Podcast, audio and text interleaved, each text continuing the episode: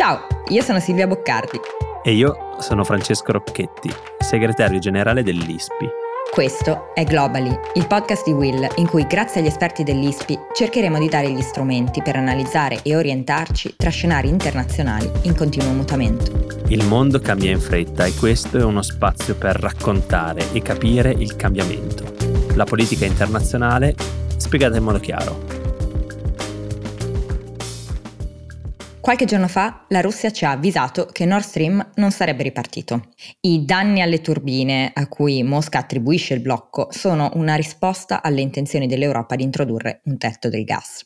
Lo scontro tra Russia e Europa non è mai stato così aperto e il futuro energetico, perlomeno per questo inverno, non è mai stato così incerto.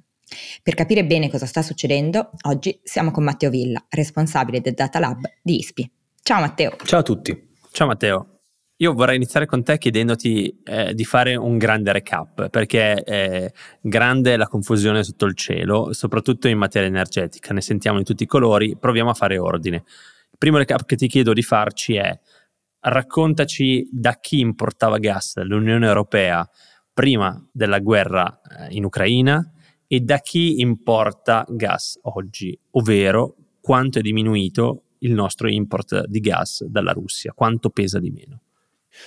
Ma prima del, della guerra siamo sempre stati, diciamo negli ultimi vent'anni, eh, uh-huh. al 40-45% di importazioni che arrivano dalla Russia. Tanto per darvi un'idea di cosa significa questo, eh, neppure l'OPEC detiene una quota di eh, esportazioni mondiali di petrolio così grande, no? attorno al 33%. Tutti i paesi dell'OPEC messi insieme, quella ventina di paesi. La Russia da sola, quindi in realtà è il grande oligopolista nel mercato. Valeva quasi la metà. E il resto da dove lo importavamo o come, come ce lo recuperavamo? Poi a livello europeo c'è la Norvegia, più o meno la metà della Russia, quindi un 20%, un po' più piccola, di nuovo un'altra metà, circa il 10% l'Algeria, e poi tanti piccoli, cioè la Libia, l'Azerbaigian, il Qatar, tutti questi vicini e un po' lontani anche perché un po' alla volta nel tempo abbiamo iniziato a importare tanto GNL, no? gas naturale liquefatto, che però componeva solo una piccola parte del nostro mix energetico, era circa il 5, a volte arrivavamo al 10%. Ok, dopo la guerra, oggi, e oggi si è praticamente ribaltato il ruolo del GNL rispetto alla Russia, cioè la Russia è scesa al 15% e se davvero terrà chiuso Nord Stream scenderà ancora fino al 10%, quindi un pezzettino minuscolo, quindi ha perso 30% di quota di mercato, che vuol dire che l'Europa è costretta a cercare quel 30% di quota altrove e l'Europa sostanzialmente compensa quasi solo quel GNL, quindi il gas liquefatto che arriva sostanzialmente quasi tutto dagli Stati Uniti perché gli altri paesi del mondo non riescono a produrne tanto in fretta e a esportarne mm. tanto in fretta e poi un po' la Qatar, mentre la Norvegia e l'Algeria, che un po' ci hanno fatto qualche promessa in questi mesi, soprattutto l'Algeria e l'Italia, di aumentare le loro forniture, eh, per già. adesso non riescono a eh, rapidamente aumentarle, anzi la Norvegia è un po' in calo strutturale, quindi sta cercando semplicemente di mantenerle uguali, l'Algeria fa un po' un gioco delle tre carte perché sta dando molto più gas all'Italia, ma sostanzialmente l'ha tolto la Spagna, anche per motivi politici, e la Spagna quindi è costretta a prendersi il GNL, quindi alla fine a livello europeo diciamo la Russia è sostituita dal GNL, ma tutto il resto resta uguale. Allora, adesso raccontaci la stessa cosa per l'Italia. L'Italia è leggermente diversa rispetto al mix di importazione di gas uh, europeo, no? Lo era prima della guerra e, e lo è anche un po' adesso. Sì, leggermente non troppissimo, nel senso che dal punto di vista della dipendenza dalla Russia noi siamo praticamente in linea con l'Europa, cioè eravamo al 45 quasi 50% prima della guerra, però sì, tutte le altre fonti cambiavano perché noi siamo collegati con l'Algeria da una parte, e con la Libia dall'altra, che è sempre mm-hmm. stato il nostro grande fornitore, ma negli ultimi anni invece ci sta dando sempre meno gas. L'Algeria è comunque il nostro grande fornitore dopo i russi, quindi infatti dopo la guerra lo è diventata lei, il primo fornitore.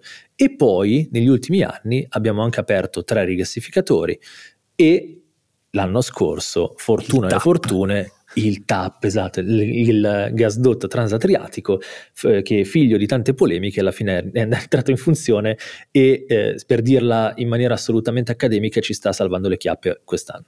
Mm-hmm. Interessante, mi piacciono questi termini accademici, ma raccontaci quindi adesso che la Russia impo- dalla Russia non importiamo più il 45-50% del nostro fabbisogno di gas, come è cambiata l'Italia? Sì, eh, come per l'Europa siamo scesi, anche se un po' sopra il 15%, però la Russia appunto quindi è crollata questo 15% invece del 45-50% e abbiamo aumentato le forniture dall'Algeria, sì. che appunto fa questa partita di giro con la Spagna, ma almeno noi, ne da un po', quindi l'Algeria è diventato il nostro primo fornitore eh, e poi appunto l'anno scorso è iniziato ad arrivare il TAP, che pensate già adesso arriva al 15% dei consumi italiani da solo, soltanto quel gasdotto che arriva dall'Azerbaijan.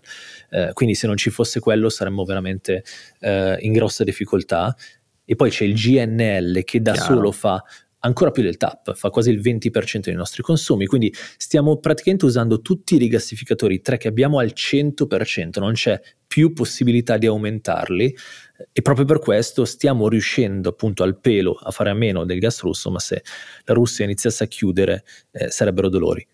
Chiaro, due brevi domande. La prima è eh, per raccontarlo e spiegarlo a tutti, è chiaro che per l'Italia, rispetto ad altri paesi europei, il gas è una fonte energetica molto importante, vale molto di più nel suo mix energetico. Significa, ovvero, che eh, nostro, la nostra produzione di elettricità e di energia elettrica passa molto dal, con, dalla, dal, gas, quindi dal bruciare gas, no? dal consumare gas, mentre invece in altri paesi vale meno, giusto Matteo? Assolutamente sì, per esempio noi siamo proprio il primo tra i grandi paesi d'Europa per utilizzo di gas nell'energia elettrica ed è abbastanza interessante vederlo, neppure la Germania ne usa così tanto di gas. Mm-hmm.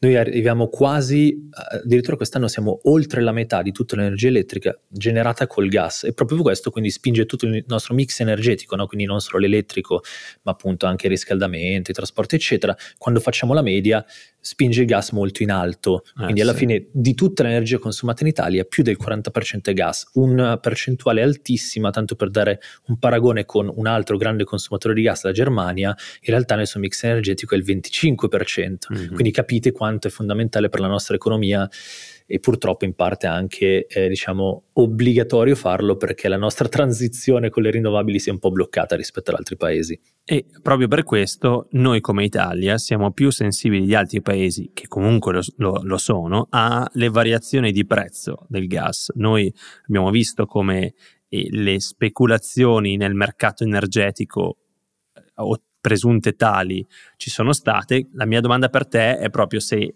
in queste settimane stiamo assistendo, abbiamo assistito a una speculazione nei mercati, quello energetico in particolare, a un eccesso di domanda perché appunto come tu ci raccontavi tutti vogliono gas perché gas nel mondo ce n'è meno non essendoci più quello russo oppure una combinazione delle due quindi un po' di speculazione e un po' un eccesso di domanda. Che cosa sta succedendo? Perché i prezzi sono impazziti allora, è facile risponderti eh, entrambe, però quindi c'è sia speculazione sia eccesso di domanda, però attenzione perché di speculazione ce n'è molta poca rispetto all'eccesso di domande, mm-hmm. cioè, allora i prezzi sono passati, lo sappiamo tutti ormai, da quei 20 euro a megawattora dell'inizio dell'anno scorso a quasi 350 abbiamo toccato, no? quindi più di 13 però. volte, ora siamo scesi a 250, che comunque è più di 10 volte la, diciamo, i livelli normali.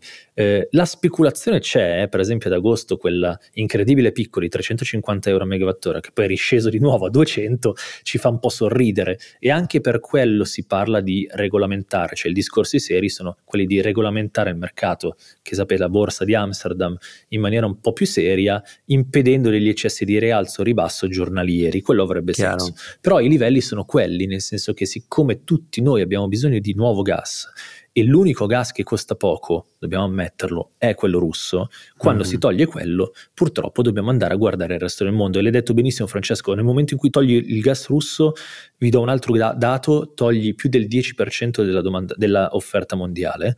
Quindi è un'enormità. È un'enormità, è più certo. della crisi energetica degli anni 70 che ci ha costretti ad andare a piedi nel 73, quando l'OPEC tolse il 7% della domanda mondiale. Quindi tolto il gas russo significa che noi dobbiamo andare altrove e per farlo dobbiamo rubare e, e competere quindi sullo stesso gas che, dell'Asia, la Cina, l'India, eccetera, e quindi dobbiamo andare insomma a, eh, i prezzi aumentano per forza. Tanto che, se vogliamo, siamo quasi fortunati in questo momento perché noi possiamo permetterci questi prezzi e riusciamo ad avere un po' di gas GNL che con, diciamo, con le navi che Chiaro. si riorientano, no? erano in Asia e arrivano da noi, alcuni paesi asiatici a causa nostra, ovviamente non a causa nostra, a causa della crisi generata dalla Russia e poi ovviamente della domanda europea non soddisfatta, sono costretti a rinunciare al loro gas e vanno in crisi energetica, quindi l'abbiamo sentito, lo Sri Lanka è quasi fallito praticamente, il Pakistan non riesce a generare elettricità, quindi ancora prima dei monsoni sì. aveva problemi, il Bangladesh è il certo. prossimo nella linea e purtroppo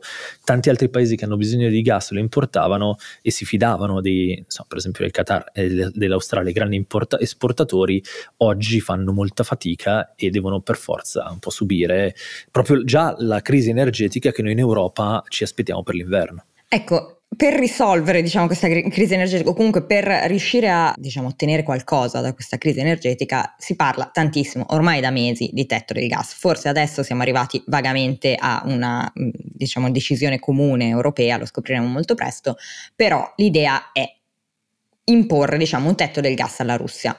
Come giustamente hai cercato di spiegarci prima, io vorrei capire esattamente che cos'è il tetto del gas e soprattutto non è l'unico tetto di cui si parla in questi giorni, quindi facciamo chiarezza diciamo su quali sono questi tetti eh, di cui stiamo parlando e infine come sta andando l'esperimento spagnolo che eh, Madrid ha già imposto no, questo tetto? Sì, allora sì, ce ne sono due diciamo essenzialmente, quindi Partiamo da quello russo, ce ne sono due, sono quello di imporre un prezzo massimo all'esportazione di gas russo oppure quello di andare sul mercato elettrico che molti ritengono diciamo drogato e imporre un prezzo massimo alla energia elettrica generata col gas. Lascio da parte un attimo quello che tra l'altro è un, esatto. un pelino più complicato, vado sul tetto del gas russo e vi spiego. Sostanzialmente al momento più dell'80% dei contratti di lungo periodo che noi abbiamo con la Russia, che ci servono per importare gas, è indicizzato alla borsa di Amsterdam. Gliel'abbiamo chiesto noi ai russi di farlo, perché una volta la borsa di Amsterdam cost- eh, diciamo, aveva un prezzo che era quasi la metà di quello che noi pagavamo il gas russo. Quindi un po' alla volta abbiamo convinto Gazprom a andare lì. Il problema è che adesso Gazprom va alla borsa di Amsterdam e trova il gas e riesce a vendere il gas a 300, appunto, 250 euro al megawattora, quindi 10 volte quello che faceva uh-huh. una mhm. volta. Quindi la conseguenza è che la Russia dalla riduzione delle sue forniture ci sta guadagnando, sostanzialmente le sue entrate sono triplicate a fronte di un meno 80% di gas che dà a noi. Quindi, insomma, dobbiamo cercare di risolvere questo. Una proposta è quella di imporre un massimo di prezzo che l'Europa, eh, diciamo, offrirebbe alla Russia eh, per i suoi volumi di gas. Tra l'altro, quindi, insomma, la conseguenza sarebbe che la Russia a quel punto non riuscirebbe più a farci soldi, no? Quest'anno a, riuscirebbe con questi prezzi arrivare a 100 miliardi di euro di entrate solo di gas, se gli togli eh, questa wow. cosa, eh, il, insomma, se gli metti un, un, tetto, queste entrate scenderebbero a meno di 20 miliardi di euro, che è molto lontano eh, anche dai tempi normali. Allora, eh, si potrebbe fare, il problema è che se tu togli queste entrate alla Russia, togli anche l'unico incentivo che ha la Russia per continuare a darci gas. Mm. E quindi esatto. l'idea eh, purtroppo rischia di essere peregrina perché nel momento in cui noi imporremo il tetto del gas non, c'è, non è che una maniera soft per dire alla Russia ok chiudete tutto. Mm-hmm. E come abbiamo detto la Russia ancora ci dà quel 15% di gas all'Unione Europea eh, che ci sembra poco ma purtroppo essenziale perché provate a immaginarvi già abbiamo dovuto trovare il 30% della nostra domanda fuori dalla Russia nel GNL, immaginatevi dover metterci un altro pezzo, certo. quel 15%, il mercato mondiale non ce l'ha in questo momento. E, e, scusami, ma in tutto questo, l'esperimento spagnolo ha funzionato però oppure no? Cioè, che sì, cosa ma è un altro tetto. È, è, l'altro tetto. Quindi chiudo su questo qui, diciamo, della Russia. Eh, se noi lo imponiamo, significa che la Russia molto probabilmente chiude tutto e quindi il prezzo di tutto l'altro gas, quello che compriamo nella borsa di Amsterdam degli Stati Uniti, eccetera, eccetera, lievita. È molto probabile che lieviterebbe molto più in alto di quanto sia adesso e non significa altro che quindi siamo in guerra economica, no? Quindi la Russia fa meno sì. delle entrate sul gas, noi però dobbiamo andare a approvvigionarci altrove e poi si vede chi vince. Fine. Sulla Spagna invece è l'altro tetto, diciamo, cioè invece ecco. di imporre alla Russia un tetto del gas, glielo lasciamo vendere a quello che lo stanno vendendo oggi, quindi i russi continuano ad avere un incentivo a venderlo e non ci complicano troppo la vita, anche se cercheranno sempre un po' di ridurlo per far alzare i prezzi. Eh, dall'altra parte noi invece eh, cerchiamo di mettere a posto il nostro mercato dell'energia elettrica, eh, perché tutto il mercato dell'energia elettrica spesso ai prezzi che dipendono dall'ultimo generatore, quello che ci serve per arrivare a far quadrare, a bilanciare il sistema elettrico, altrimenti ci sarebbero blackout continui, che è spesso il gas, perché è facile da accendere, potete immaginarvelo, no? Mentre so, l'eolico non è programmabile il, il, solare ovviamente dipende dal sole, il gas lo puoi accendere con la stessa fiammella che hai a casa. Quindi è l'ultima fonte ed è quella quindi che fa quello che si chiama prezzo marginale. Quindi se il gas costa 250 euro al megawattora, l'energia elettrica costerà almeno 250 euro al megawattora più tutte le altre cose. Mm-hmm. Qual è il problema? Qual è il punto? Che quindi in questo caso anche chi produce con le rinnovabili sa che il prezzo di quell'ora di eh, energia elettrica sarà almeno 250 euro e quindi quando va all'asta e la vende la sua energia elettrica la venderà almeno a 250 euro. Magari gli è costato per produrla 2 euro al megawattora. E quindi quello che una volta era un incentivo per le rinnovabili a entrare sul mercato perché erano pagate molto di più, facevano molto più profitto rispetto ai generatori a gas, no? I generatori a gas hanno un costo molto alto, sì. quindi deve essere coperto, le rinnovabili assolutamente no, eh, diventa un mercato molto drogato in cui dobbiamo chiederci quale sia il prezzo giusto di generazione elettrica per tutto ciò che non è gas. Ecco. E imporre un tetto al prezzo del gas non è altro che questo in realtà, dire a tutti gli altri che non sono gas quanto al massimo possono offrire e chiedere. Eh, perché? Perché ovviamente se noi imponiamo un prezzo eh, diciamo, di generazione elettrica al gas che è sotto quello che costa il gas, questi operatori vanno fuori mercato. Quindi in realtà tutti questi operatori che producono gas vanno ricompensati con dei soldi pubblici. Scusami, quindi tu pensi che questa sia una soluzione, cioè sia effettivamente una soluzione? Può aiutare molto a ridurre le, il, diciamo a sgravare un po' di peso delle bollette di questo appunto extra profitti molto momento. forti che stanno facendo quelli delle rinnovabili, i produttori col carbone, quindi insomma non ci piacciono, eh, mentre quelli con le rinnovabili ci possono piacere, eh, l'idroelettrico, tutte quelle generazioni eh, che non sono il gas. Il grosso problema di questa, eh, di questa opzione, e scusate se eh, sono a volte anche negativo, è questo, che in questo momento se noi riduciamo la bolletta a qualcuno, non stiamo incentivando il risparmio energetico e quindi nel momento in cui le bollette iniziano a scendere, il rischio è che i consumatori domestici, quindi noi, insomma ne i cittadini, esatto, usano più energia elettrica in questo caso, non gas e basta, e quindi potrebbe finire. Eh, quindi la Commissione europea, i governi, eccetera, devono immaginarsi una riforma del mercato elettrico, difficilissima già di per sé, pensando anche quali possono essere le conseguenze sulle bollette, sugli stili di comportamento delle persone. Cioè, dobbiamo essere consapevoli che se anche scendesse di un po' la bolletta dopo questa riforma, dovremmo risparmiare, altrimenti in due, neanche in due mesi, eh, torneremmo agli stessi prezzi a bolletta, mm-hmm. avendo penalizzato tra l'altro, per esempio, i produttori di rinnovabili. Quindi insomma siamo noi che dobbiamo essere più responsabili, ma ora ti faccio la domanda da un milione di dollari che facciamo sempre alla fine di, di ogni puntata di Globally. Ed è una domanda che mi fa un po' paura, ma te la devo fare. Secondo te all'Italia basterà il gas per questo inverno? Allora, eh, siccome martedì il governo ha fatto un piano strategico e ha detto noi dobbiamo ridurre i nostri consumi, eccetera, facciamo, partiamo un po' dal... Uh, ho provato a fare un po' di scenari e dicevo partiamo un po' da questo, da questa idea che veramente riusciamo a ridurre i nostri consumi. Silvia sta facendo melina, sta facendo ho melina, non vuole, non vuole dirti. Beh, se volete faccio retromarcia, se non riduciamo i nostri consumi non ci basta. Così, iniziamo oh, da questo. Oh. Mi piace. Allora, se riduciamo i nostri piace, consumi... Insomma, no, a me non piace tanto. Poi raccontaci come come però si arriva allora. Aiuto. Se riduciamo i nostri consumi soltanto di quanto già stiamo facendo adesso senza piano del governo, perché ovviamente tutti noi cerchiamo di, di ridurre un po' i nostri consumi perché le bollette sono aumentate, quindi circa del 5%, anche lì probabilmente il gas non basta. Mm. Dobbiamo arrivare al piano del governo di ridurre almeno di circa il 10% i nostri consumi invernali quest'anno. Che non è poco. Che non è poco. Ma e è dobbiamo... possibile. Ma è possibile, è possibile, credo di sì, anche perché ehm, diciamo che è quasi inevitabile che con queste bollette la gente cerchi di risparmiare. Certo. Ehm, e se ce la facciamo, se lo facciamo, e ci immaginiamo che la Russia chiuda tutto, cosa sì, assolutamente probabile, e avendo chiuso che la Germania abbia molta più bisogno di gas della Norvegia, ok? Quindi quello che arrivava anche da noi, che però non arriverà. Cioè, gas russo a zero, gas norvegese a zero. Il gas russo perché loro chiudono i rubinetti, il gas norvegese perché finisce in Germania. Esatto, a questo Germania. scenario. In questo scenario arriviamo a praticamente quasi zero scorte, che vuol dire abbiamo intaccato anche quelle che si chiamano scorte strategiche, che però Ottimo. appunto sono strategiche per una ragione, cioè ci servono almeno per un anno per pararci dagli eventi avversi. Eh, e però arriviamo al pelo alla fine dell'inverno con qualche scorta ancora in Sì. casa.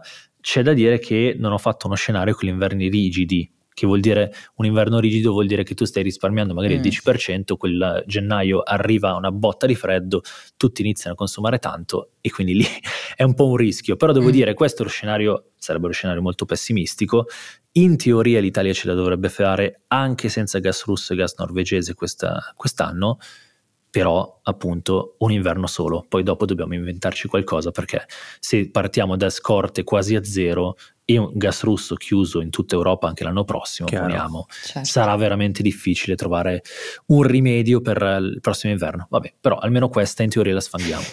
Quindi basterà, cioè nella domanda a un milione di dollari la tua risposta è sì perché sono fiducioso, riusciremo a ridurre i nostri consumi del 10% e con i calcoli in mano, con, riducendo del 10%, arriviamo a fine inverno. Sì, Corretto? arriviamo a fine inverno, e, ma guarda, ti dico anche che forse gli italiani risparmiano più del 10%.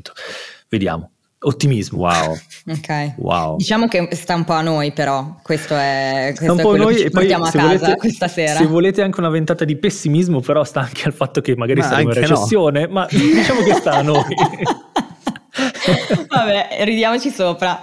Senti Matteo, grazie mille per essere, per essere stato con noi oggi, per averci dato questa, que- questa panoramica quasi semi-ottimista, dolce amara, mettiamola così. Beh, di sì, quello che- un po' più amara. un ecco. po' più amara Ok.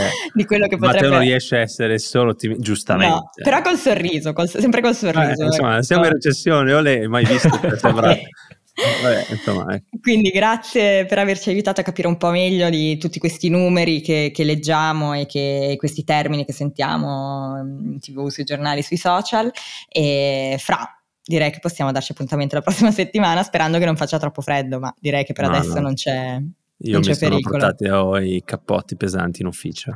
Ah, ottimo, per Idem, sicurezza. anch'io, anch'io. Matteo, preparati perché quest'anno all'ISPI zero riscaldamento. Eh. Solo babbucce. Esatto. Ciao, buona giornata. Ciao. Ciao ciao.